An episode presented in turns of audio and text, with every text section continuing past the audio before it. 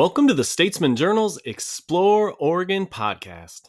I'm your host, Zach Urness, and in each episode, we highlight Oregon's most beautiful and interesting places. This podcast is brought to you by the American Forest Resource Council, supporting responsible forestry on public lands throughout the Pacific Northwest. Learn more at amforest.org. We're also supported by Visit Tillamook Coast a land of ocean and forest just an hour from the Willamette Valley, that is focusing this summer on the best way to care for its forest, beaches, and waterways through a promotion that emphasizes cleaning up and leaving no trace. We'll dive into the ways they do that just a little bit later in the show. Finally, the Oregon Parks and Recreation Department encourages Oregonians to enjoy parks safely this summer. If you're camping, please follow campfire safety guidelines, such as keeping the flames from your fire to no more than two feet in height and using the fire ring provided at your campsite. And please use local wood to avoid bringing invasive insects into parks. This will help preserve the health of Oregon's forests for seasons to come. Learn more about campfire guidelines at stateparks.oregon.gov.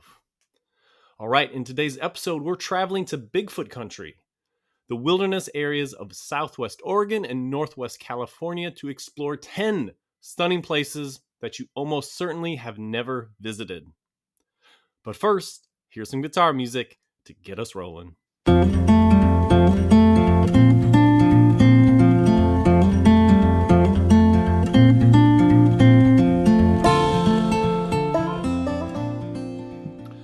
Right, in this episode, I'm going to repost one of my favorite conversations from this podcast from the past. And this one is one that focuses on the Klamath Siskiyou Mountains of Southwest Oregon and Northwest California. If you've never been to the Klamath Siskiyou Range, you are really missing out. The mountains aren't quite as tall as the Cascades, it's true, but they're a lot more rugged.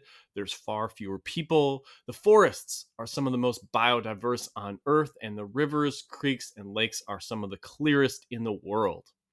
Not only that, you'll see really fascinating geology in action. These are ancient mountains with, you know, the remnants of a coral reef forming the crown of a wilderness area in the Marble Mountains or even fossils from the ancient ocean, again, right at the top of these mountains that were once at the bottom of the sea. It's a really cool mountain range. And there's also there's good reason this area is known as Bigfoot country because if the big hairy guy is really out there, this area is my bet for his location. If you're not convinced, head to the town of Happy Camp a town smack on the black of the border between Oregon and California. And every year it holds a really fun Bigfoot jamboree that's worth visiting whether you believe or you don't believe. But if I was Bigfoot and I was looking at festivals to show up for, this is the one I would pick. Anyway, so in this conversation, we are going to travel into this unique landscape with a guy named Ryan Ghelfi. So he'd been on the podcast originally to talk about the art of fast packing which is basically ultralight backpacking. But what I am going to repost here is our conversation from the second half where we broke down our 10 favorite backpacking routes in the Klamath Siskiyou range. We've got the Marble Mountains, the Trinity Alps, the Kalmiopsis, the Red Buttes, the Siskiyou, and more and more. There's a ton of wilderness down there. It's fantastic. As I mentioned in the last episode, this is a pretty good year to go backpacking in the southwest part of the states and into Northern California. In recent years, this area has often been blanketed in smoke from the California fires. But after again that rainfall, that snowpack this past winter, fire danger is still at its lowest in a very long time. So it's a great year to take advantage of this area. If you have, if you remember this episode, again, back from episode 41, I think it's still worth another listen because we throw a lot of really cool places out there. Um, but if you want some new episodes, we're going to have some new ones coming up very soon. But for now, here is Ryan and I breaking down a total of our 10 favorite backpacking trips in the Klamath Siskiyou Range. And trust me, you will hear about at least one place and probably more that you want to travel this summer.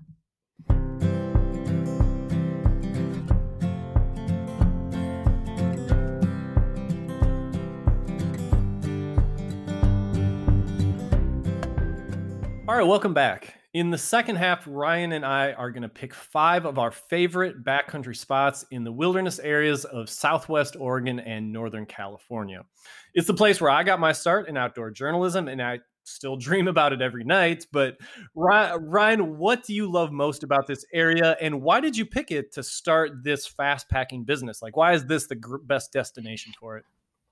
Uh, well, so I grew up in Redding, California, which is like I guess you could say on the southern edge of like the Klamath Siskiyou region, and I live in Ashland, Oregon now, which is two hours to the north, right in the heart of this Klamath Siskiyou region. So, I mean, one really good reason is that I would consider myself fairly well expert in all the wilderness areas of this region, and I'm not, I don't have to travel 12 hours to go do our trips. Like I, I can recon these trips. I can know everything about them.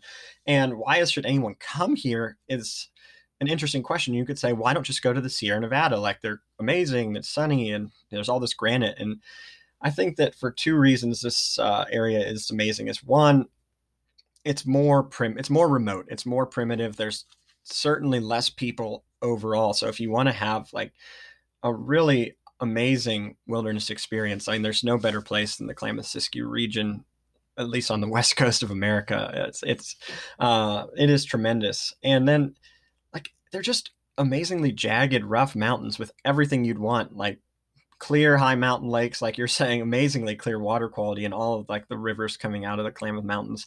Um, and there's just hundreds and hundreds of miles of trail. It's endless. Like uh, the routes we'll do with my trips are like just touching the tip of the iceberg of what you can do down here. I think that's my favorite thing about this area too is just that rugged remote feeling like you can actually hide out there like you can really get away from people in a way that I don't think you can in like you were saying the Sierras or up here, like in you know the Cascade Range, the 3 mm-hmm. Sisters, Mount Jefferson. I mean, those areas are so crowded now that you need this, you know, pretty exotic permit system to get anywhere anymore. But you know, head down to this area, and you know, you can get away from people in a really really good way. So, okay, so the plan is that each of us are going to pick five of our favorite backcountry spots in these wilderness areas. Um, so I'm going to get us started. Um, I'm going to pick a place that's special to me. So my first pick is going to be Raspberry Lake and Preston Peak, and that is in the Siskiyou Wilderness. This is reached just south of Cave Junction and right off Redwood Highway 199. It's pretty darn close to being on the border of the two states. So Raspberry Lake is the place that made me fall in love with the Klamath Siskiyou Mountains. It's this little turquoise pool wrapped in steep, steep silver mountains. It's about six miles into the backcountry with some pretty good rainbow and brook trout, trout fishing. So the fishing's pretty good there. Um, I actually invented a sport called log rolling fishing there, where you go out on a log and try to catch a trout. There's a video of me doing this. Anyway, so as much fun as, as it is to camp at the lake, it's even more fun to scramble up the mountains and then make your way up to Preston Peak, um, which is 7,300 feet tall. It's the second tallest mountain in the Siskiyou Range behind just Mount Ashland. But Preston Peak just feels so much bigger um, because it's you know way above everything else around it. It's real remote and way back there. And from the top, you can see everything. Like you can just see this huge expanse. You can see all the way out to the ocean. Um, and so the combination of those two places, like the little mountain lake and then this great mountain climb, you know, that isn't, it's not technical, but, you know, it's just off trail scrambling. Uh, yeah, Siskiyou Wilderness, Raspberry Lake, Preston Peak. Those are uh, pretty special places for me. Uh, have you been to either one of those? Yeah. Oh, definitely. I, uh, I did a f- quick little one night fast pack trip in the Siskiyou uh anyway i guess i've been there a few times. Like i was gonna do preston. Like i got into raspberry kind of came from an off trail route and i was i just ran out of time. I looked up and i was like ah oh, there's no way i'm getting back in time if i go up preston. So that's like one of my i wouldn't say regret. It's one of the things on my short list for sure because preston's like the most compelling peak in all of the siskiyou range no doubt about it. it has the most relief. It's unbelievably steep. It holds snow super late into the year on its big north face. Uh, yeah, it's amazing. One cool thing about Preston Peak, and I learned this when I was a, a journalist down there, is that it's actually still being uplifted. So it mm. actually rises like a few centimeters per year or something like that, because the geology of that area, the tectonic plates are still pushing it upward. So you can say that like you can come back every year and say you've climbed it slightly taller than it was before. So anyway, uh, what's uh, what's your first pick? All right, so I'll do for my first pick. I'll pick the Caribou Lakes Basin, which is in the central Trinity Alps wilderness. It's like the Trinity Alps are kind of a little further south into California, quite close to like Weaverville or yeah, Weaverville's like your jump off point from the south. Anyhow, yeah, so the Caribou Lakes are it's probably the most popular place I'll talk about. It is fairly popular, but you have to take an hour drive up mostly dirt road to get to the traditional trailhead up at a place called Big Flat. And then the climb up to the lakes themselves, it's about a 3,000 foot climb. Uh, there's two different trails. There's an old Caribou trail and a new one. The new one's more graded and has more switchbacks. The old one is amazing. Like you go straight from 5,000 feet up to 8,000 feet up on the shoulder uh, with like unadulterated views into the interior of the Trinity Alps. And then you look down into this Caribou Basin where the lake's like the biggest of them is quite large. I would say it's got to be at least three quarters of a mile across and just the best color of blue I've ever seen. You know, like uh, I don't know, it's the kind of place dreams are made of. And yeah. so yeah, it's about 10 miles, give or take, to get into the lakes from the the closest trailhead. So it's it's a good it's not close. Um, but it is popular. Like for the reason that it is just so stunning. Yeah, that's the the one place that I, I got to before before I left uh, living down there. Um, that was the the one lake that I made it into, and you're not kidding, man. Like the color and the the contrast to the color of the mountains, like yes. it just it pops. Like if you take a picture of it, it just like pops off the screen because it's like the silver mountains and this like very turquoise, like beautiful water. Um, man, it's it's really something. Yeah, you don't have to be a good photographer to get good pictures at that place. cool. All right. Well, I'm going to jump into my second pick, and my second pick is in the Red Buttes Wilderness and is Azalea Lake. And this just encapsulates this idea of combining Oregon and California because the cool thing is that you actually start on the Oregon side of the border and then you cross into California on the trail and make your way to this across this sweeping valley called Phantom Meadows over a big ridge line and then down to Azalea Lake, which in California, you start in Oregon. There's some halfway decent fishing at Azalea Lake, although it's it's kind of shallow. Um, I have two goofy stories about this place. When I was young and stupid, I, I hauled a pretty large inflatable kayak like all the way into the lake so that I could fish from it. And that that worked only moderately well. It definitely was not worth the pain um, of climbing, you know, about 2,000 feet, I think, of elevation climb, and then mm-hmm. six miles. Um, and then the second was that, like, it, once you get to Azalea Lake, it's a cool place to backpack, um, very nice. Um, there's another lake nearby called Lonesome Lake. And on my way to Lonesome Lake about 10 years ago, wasn't paying super close attention. The trails weren't in great shape at that point, and I got pretty seriously lost for about 35 minutes. Um, you know, deep in the Red Buttes wilderness, there's just nobody out there. I was by myself. Um, I was just like, oh man, like if they have to send out search and rescue, like my career as an outdoor journalist is like just finished. Um, but yeah, it was about as lost as I've I've ever been. But eventually used the compass to find my way north and, and connected with one of the trails. But uh, anyway, if you want to get lost, uh, the Red Buttes is a pretty good place to do it, and Azalea is a great lake to get started. Yeah, I'd have to agree. I love that piece of country too. It's uh, the trails are a little better now, I think, than they were ten years ago. Thankfully. Yeah, yeah, and there's different ways to get in there. Have you ever been down into Phantom Meadows? It's always looked like a cool place to explore in the bottom, but the, the trail always takes you like right across the top. Uh, I don't think I have. This would be like to the west. I'm thinking of Azalea. Yeah.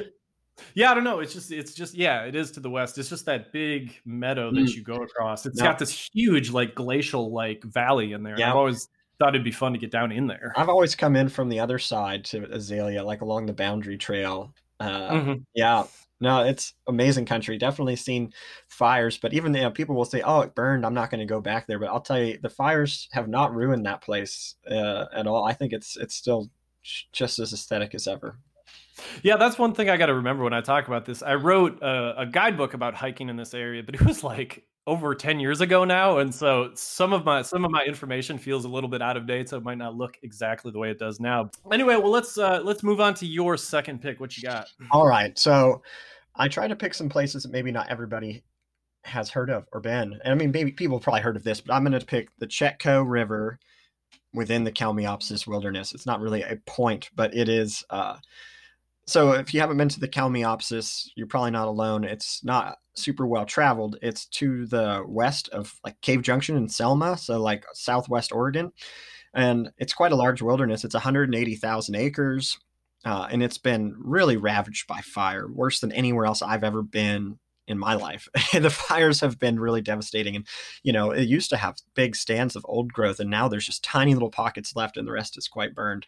Um, but when you go down into the Chetco, it takes uh, the short way is maybe four or five miles, and then there's another another trail that's more like ten, depending on which way you want to go. Um, so you you start out quite high, like up on the ridge line, around four or four and a half thousand feet, and then the trails drop way down into the drainage, which is like just over a thousand. So it's pretty big, rugged drop. You know, tough trails, but um, the color of the water in the Chetco, I think that was it was just one of the most mind blowing things to be in this unbelievably scarred and burned landscape, and then to see the most opalescent blue, uh, just untamed river that I've ever been to. And you know, it's fully encompassed within the wilderness boundary. So there's not like current, you know, logging operations or mines or any sort of uh, human impact within like its entirety in the upper reaches of the Chetco. So it's uh it's a river that you have to go to at least once in your life, I think, if you're if you love that kind of thing. Yeah, I feel like the Chetco might be like if you were gonna pick the most remote river in the western United States, like the Chetco would have a pretty strong case just based on like how far it is out there and like everything you have to do to get down to that upper Chetco River. Um, man, that's uh, yes. And, and, when you're in there, like you're you're in there, like you are in raw remote wilderness. Um, I know a lot of a handful of people, not a lot of people, will actually bring boats down and uh, float that upper area. And you go through a canyon called like the Magic Canyon, and you know it's it's about as good as good as it gets i'd like to do that i i, mean, I need to buy a pack raft before too long i yeah being being able to paddle that river would be a, a dream and i should probably mention um, he'll kill us if we don't mention it um, at this point but uh, the siskiyou mountain club which i know that you're involved with um, has has been instrumental in maintaining the trails in the kalmiopsis because you know, not only were they hammered by the Biscuit Fire back in 2002, but the Chetco Bar in 2017 mm-hmm. and the Klondike. Like these trails would have disappeared without the work of our buddy Gabe Howe and the Siskiyou Mountain Club. So important to give them a shout out. Big time. I think I think it's not that they would have disappeared. I think it's that they basically had disappeared. Uh, yeah, it's it's tremendous. Yeah, I, it's one of my greatest uh, the greatest things I'm involved with is being able to just be a small part of like making it so people can get back in there at now, right? Like it's we haven't lost it, so I, I think it's tr- tremendous. Yeah, and I mean, you know, if you if you live up in Northwest Oregon and you want to like really get off the beaten path, but still be rewarded with some cool stuff, you know, the Kalmiopsis, it's about as rugged as it gets out there. Yes, and you don't need a permit. You don't need, definitely don't need a permit. Um, all right, so uh, my third pick here, I'm going to pick the Sky High Lakes and the Marble Rim in the Martin in the Marble Mountain Wilderness, and for me, this is the real centerpiece of of the Klamath Siskiyou. This is like the showstopper wilderness of this area that just brings everything that's amazing about the Klamath Siskiyou kind of into one place. You know, there's alpine lakes, wildflower meadows, really rare species of trees, and very biodiverse area. It just has all the things that you can love. And was actually one of the original wilderness areas protected in 1964 the places I'm picking are fairly obvious, and they're kind of the more famous of the area: the Sky High Lakes, and then Marble Mountain itself, which is sometimes called Marble Rim. But it just the the Marble Rim has this amazing pearl white crown of a mountain that just sits atop this kind of lush wilderness. And the amazing thing about the Marble Mountains is the geology. So it's millions of years ago, this was a shallow ocean, and then volcanic upheaval brought it up and formed these mountains. But you'll actually see like um, fossils of ancient like sea creatures like at the tops of mountains which is really bizarre and again it's just pretty cool. The sky high lakes themselves are just our cool collection of alpine lakes below craggy mountains. Um, i suspect again that this area has gotten a lot more crowded since my time um, since this is kind of an obvious destination. But you know go in there midweek and then explore the whole area like the marble rim and yeah, it's it's pretty cool. I assume you've been to the marble the marbles quite a bit. Uh, yeah, it is. It's pretty close to where I live right now, up on like Siskiyou Summit. To get to that trailhead, it takes me like an hour and fifteen minutes, maybe.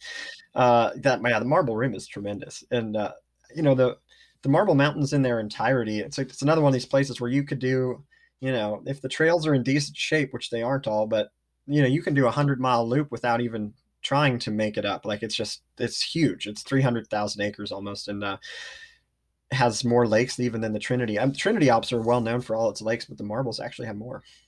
So I'm curious about like have have the Marbles become because when I went there, like they were known, but they mm-hmm. weren't that well known. Like you were alone a lot of the time, and you'd see a few other backpackers, but it wasn't that crowded. Has it has that area seen a big uptick in use like you've seen in other places? I would imagine that it has seen a big uptick on a percentage basis.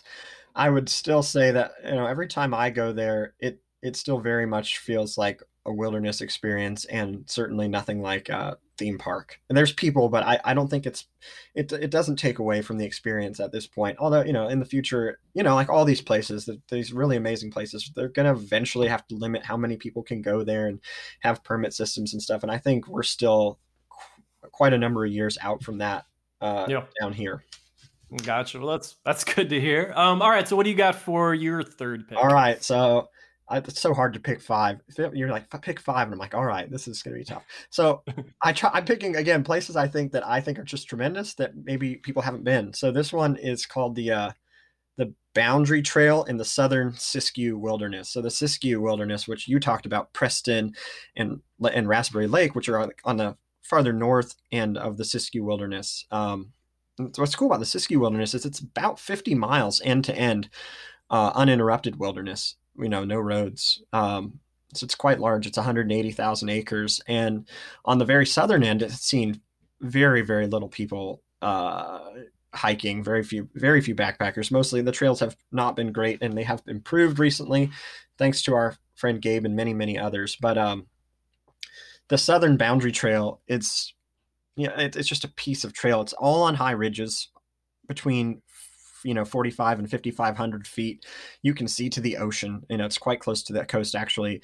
um, and it's just unbelievably rugged and you get the that feeling of vastness is just overwhelming on on that trail and it's it's super primitive it's not like this is a buttery groomed trail like you still have to kind of look for cairns and it's not all uh yeah it it, it you it's very much a trail but it, it's not um it, it doesn't feel like this place has been used very much. And uh, I had the privilege of taking like this group of maybe seven or eight people, and we did a trans Siskiyou run. This was a one day run where we got van supported and got dropped off in the north end and went all the way to the basically clear to the south end. And this boundary trail was the last stretch.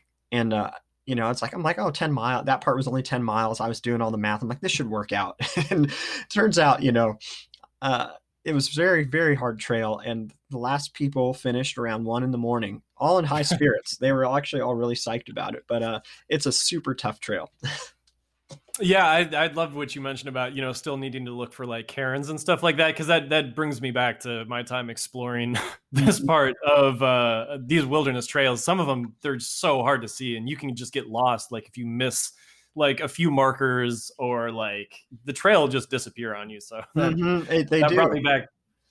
but man, you feel like you're out there. The boundary trail is is a very cool one.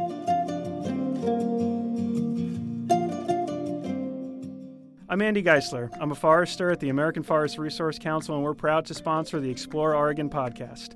Like you, I love the outdoors. On many days, the forest is my office. I work on the ground with public lands agencies on good forest management projects. Forest management helps achieve important conservation goals while providing sustainable timber. Science based forestry helps improve wildlife habitat, outdoor recreation, clean air, and water. And it's essential to providing renewable, climate friendly wood products. Learn more about us at amforest.org.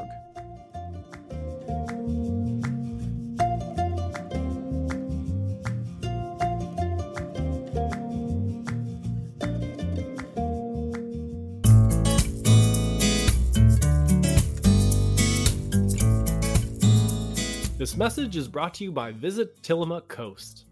On the Tillamook Coast, we've cared for our forest, farmlands, beaches, and waterways for generations.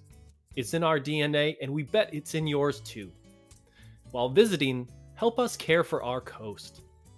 Place trash in garbage cans, pick up after your pet, stay on trails, respect private property, and follow beach fire rules, which means extinguishing fires with water while also checking local rules to avoid igniting wildfires. Tillamook Coast welcomes your visit, and we hope that you'll become a temporary local while here. A few ways to do that include pitching in on a beach cleanup or taking a guided kayak tour to hear about ways to protect bays and rivers. There are science hikes to take, nature preserves and marine reserves to explore, or you can visit a farm, a commercial fishing dock, or even stop by a fish hatchery. Find out about all these options and how to care for our coast at tillamookcoast.com slash caring for our coast. Once again, it's tillamookcoast.com slash caring for our coast.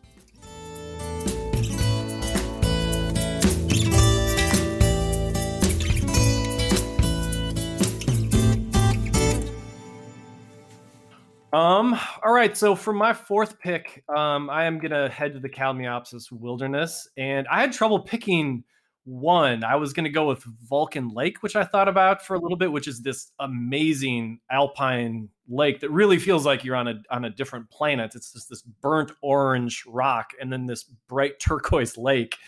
But it's also a really short, pretty easy place to get to. So I think my official pick has to be the Illinois River Trail. And this is you know a 28 mile very rugged route that ostensibly follows the Illinois River, which is one of the wildest rivers on the West Coast. But the trail goes all over the place, like high up, very, very high mountains, and then down. And in a few places, you get along the, the river uh, at a place called Pine Flat, which is one of my favorite places to just backpack into for like, you know, one night and, and really feel like you're getting out there. Um, there's you know places you can swim or you can fish for uh, winter steelhead and stuff like that but yeah the illinois river trail it just brings you up mountains and then back down and past like amazing tributaries like the indigo uh, creek and silver creek there's just an amazing array of things to see on the Illinois River Trail. It makes a great backpacking trip.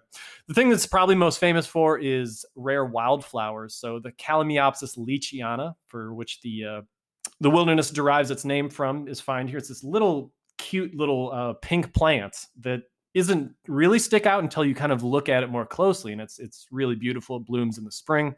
Uh, there's a lot of famous uh, Darlingtonia or the, the cobra lilies. So these are the insect eating plants that uh, kind of curl up and just look, look like a cobra in these like fens along the trail. And so they're pretty cool. So if you're into rare plants and you want to get away and you want to see some really wild rivers, it's pretty tough to go wrong with the Illinois River Trail. It's definitely one of my favorite backpacking experiences, like overall, bar none. That's awesome. I'm I'm going out there in a few weeks to I'm putting on just a little impromptu. It's like a 20 mile sort of lollipop loop run with maybe five or 10 people, and we're so we're going to go to Pine Flat and then up this Florence Way Trail and back down the Illinois River Trail. So I'm real excited to uh, start dipping my toes into that northern end of the Kalmiopsis boy, when you go up the Florence Way, you I, I, mean you're you're in amazing shape. So you're in better shape than I was. I was hauling one of those 50 pound packs oh, up the Florence Way. Yes. And, and so there's no shade either. Um, because you know a lot of this area uh, burned. It, I should mention this was you know heavily impacted by the various wildfires, but mm-hmm. I just got I just got baked. Like by the time I got up to the little spring at the top, I was just like, oh man, I'm like th- this trail won. Like I did not win that. it's um, I think it's about three thousand foot climb in three miles. It's br- yeah, it's, it's totally brutal. So steep. Um, also, I mean, for those who are interested in you know the history uh, of the area, that area, that Florence Way area, is um, where the Biscuit Fire originally started. So it was originally the Florence Fire, and that's that area is right where it started. Wow. So um, you know, it became a five hundred thousand acre fire, but that's that's where it got its where it started. Mm. So kind of maybe an infamous spot too. right. Well, I didn't know that. That's pretty. That is pretty cool to know. Uh, all right. So we are on to your fourth pick, correct? Number four. So I'm going to talk about a place uh, near and dear to my heart. I mean, you might not think of it as a wilderness, but Mount Shasta actually is mostly encompassed by wilderness. You know, the big 14,000 foot alpine volcano in far northern California. So if you'd climb it like people often do from the southwest side. Uh, it's very busy. It's in the wilderness technically, but there will be hundreds and hundreds of people on a weekend, all going up Avalanche Gulch, um, which is great. I mean, I it's a I love climbing that route as well. So, if you want a wilderness experience on the mountain, um, and actually probably the easiest way to climb the summit if you wanted to, it's on this uh, a route called Clear Creek on the southeast side So you drive around through McCloud and then up some dirt roads around to the east. And uh, I think my favorite part about the Clear Creek side of Mount Shasta is you hike in on a trail, you're in the woods initially, and then at about 9,000 feet, you kick into the, you know, above tree line into the alpine. And there's this water that just comes right up out of the mountain and it's it, it creates this creek that just bubbles up out of nowhere and within like a foot and a half or two feet of the banks of this creek that's just lush green meadow surrounded by volcanic rock nothing else is growing particularly except right along this you know spring fed creek and so people will camp nearby there. That's often like a base camp for people to climb the rest of the way which actually is not very technical people do it in you know hiking boots and you don't actually need crampons and ice axe. So uh, even just i've taken my my little kids we'll go backpacking and we'll just go to that clear creek camp at 9000 feet and it's one of my favorite places anywhere. Wow that sounds fantastic. I mean mount shasta as far as like really scenic mountains man it's really hard to beat mount shasta like um so i'm curious about this area like how can you drive all the way up to like a trailhead that accesses it mm-hmm. fairly you said you did it with your kids so oh, yeah. it can't be that hard oh this is super easy to get to And this is uh yeah i mean you don't the, the road's not super good but i mean a passenger cars do it all the time you know it's maybe 10 miles on dirt road the trailhead's at 7000 feet and to hike in on it's a very good trail to go from that 7000 foot trailhead to that 9000 foot camp i was talking about it's like mm-hmm. two and a half or three miles one way Man, that's fantastic. So yeah, you, you, don't have to climb the mountain at all. You know, like that's a super worthy. Like the views camping there is tremendous. I think you have to have some guidelines on your tent, like winds can kick up. Like you don't want to, you don't want to be caught without a little bit more of a, a sturdy sort of tent, or just sleep. You know, if you can just sleep out too. But like the winds can kick up at any time. Very cool. Well, I'm putting I'm putting that one on the list for sure. I need to get back down to the uh, Mount Shasta area. That that's that's an incredible area. All right, so I'm going to take us home here. This is my fifth and final pick, and man, like you were saying, like just picking five was really difficult, and I almost hate to pick this one just because I love it so much, and I, I almost hate to put it out there more than I have to. But like, if we're talking about this area, I can't not mention it. So, my final pick is going to take us back to the Siskiyou Wilderness, uh, to a place that's very close to my heart, and it is called Devil's Punch Bowl. Now, if that name sounds familiar, it's because there is a similarly unique place on the Oregon coast that we've actually talked about on this podcast before. But if you're going to have a contest between the two Devil's Punch Bowls, um, this place wins hands down.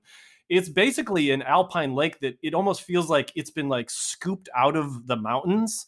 Like if you had an ice cream scoop and then you saw a full mountain range and just like scooped out a little spot, um, that's Devil's Punch Bowl. It's just this little emerald spot and it's just surrounded by these you know silver cliffs on all sides. It's just this giant rock cathedral that you have to rock, walk into and hike into to find it. Again i think the crowds have uh, gotten bigger since i was here um, and it's not an ideal place to camp. Like there's no firewood there's only a few spots but you know it's if you want to get down there and see something really scenic um, and be you know leave no trace um, Devil's Punch Bowl is such an amazing place. One of my favorite stories, I actually back in the day I did put a tent on the shore and so I went to sleep that night and all of a sudden it seemed like somebody like turned on the lights. Like I'm outdoors in the wilderness and it was this bright light all of a sudden came on and I couldn't figure out what was going on. So I got out and there was just this crazy eerie light over everything. And what had happened was the moon was full. Moonlight bounced off all that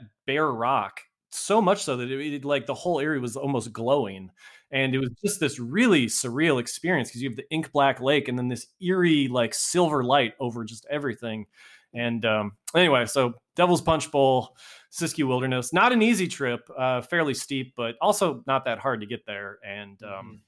yeah I, you, you must have been to devil's punch bowl yeah yeah i have i think you know like you're talking about the crowds and stuff you know so one it, it, one way you could do it is if you had some time, you know, hiking in from like the Clear Creek Trail, so you could start somewhere else and camp along this amazing creek. I'm sure there's good fishing in Clear Creek. I. I think it's pretty unobstructed to the Klamath. Anyways, you could do a day hike up to Devil's Punch Bowl very easily. Or I shouldn't say easily, but it's not very far from that Clear Creek. So if you want to avoid crowds, at least at this point, it's a lot less crowded camping down on Clear Creek and then hiking into Devil's Punch Bowl than trying to go straight there and camp. Yeah, I think that's the way to do it. Like if you're gonna make it part of a trip, that's definitely the way to do it. Um, Mhm. It's doable in like a, a day trip too. I think. You know, Oh, it's yeah. like it's only like 10, 10 miles out and back or something Mhm. like that. That's right. It's actually, you know, it, I'm, again, I'm dating myself, but the first time I went up there, I think was with the old trail, which dropped down much lower and made for a much steeper climb up to the top. Right. Um, the newer trail is quite a bit easier, I think. Mhm. Anyway, so where, where? All right, take us home. Uh, we got one, one more. pick left. What you got? So again, I'm not going to stick with my, you know, I'm not just going to hit you with more Trinity Alps or Marble Mountains. These are places that like are more popular and uh they're tremendous. But this place that our my fifth one is going to be in the South Warner Wilderness, which is basically in the exact far northeast corner of California, essentially on the Nevada border. Um, this Warner, this South Warner Mountains, uh, they're actually quite high. They top out almost at ten thousand feet. It's much more like in that fault block sort of uh, desert basin range uh, paradigm.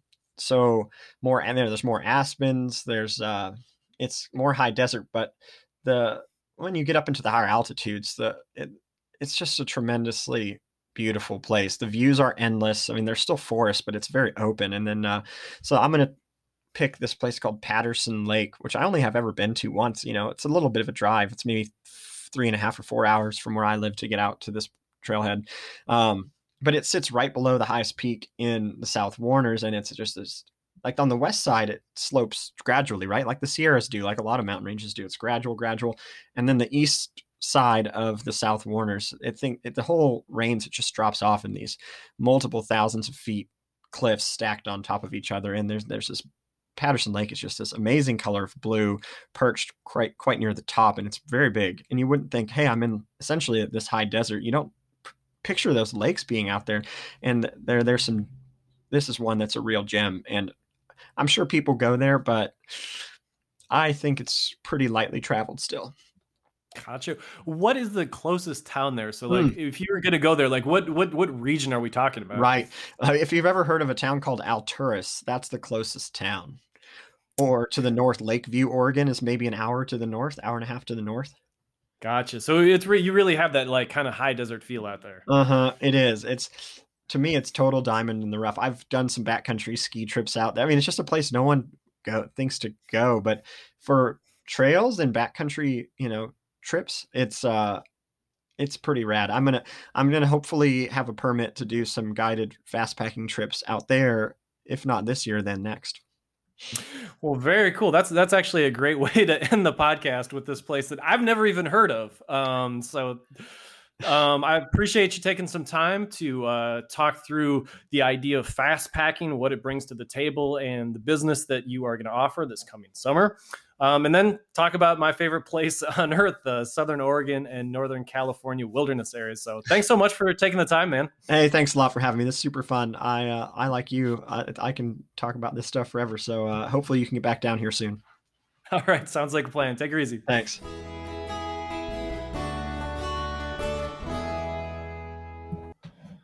All right, one quick note before we wrap up. Uh, Ryan has moved on and is now the executive director of the Selway Bitterroot Frank Church Foundation over in Idaho.